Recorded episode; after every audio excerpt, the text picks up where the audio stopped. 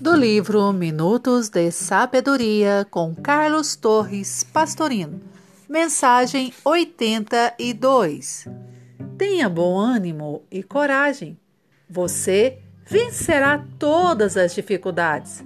A vida apresenta-nos problemas às vezes difíceis, mas dificuldade superada é problema resolvido. Jamais desanime. Você há de vencer galhardamente todos os problemas que lhe se apresentarem. Se o problema for complexo, divida-o em partes e vença cada uma delas separadamente. Mas não desanime jamais.